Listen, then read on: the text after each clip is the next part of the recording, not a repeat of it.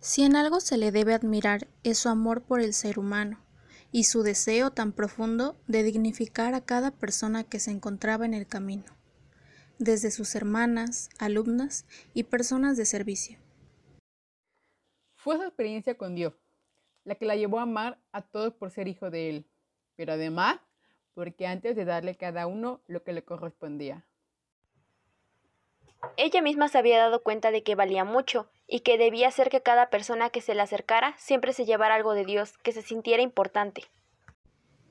Si en algo se le debe admirar es su amor por el ser humano y su deseo tan profundo de dignificar a cada persona que se encontraba en el camino, desde sus hermanas, alumnas y personas de servicio.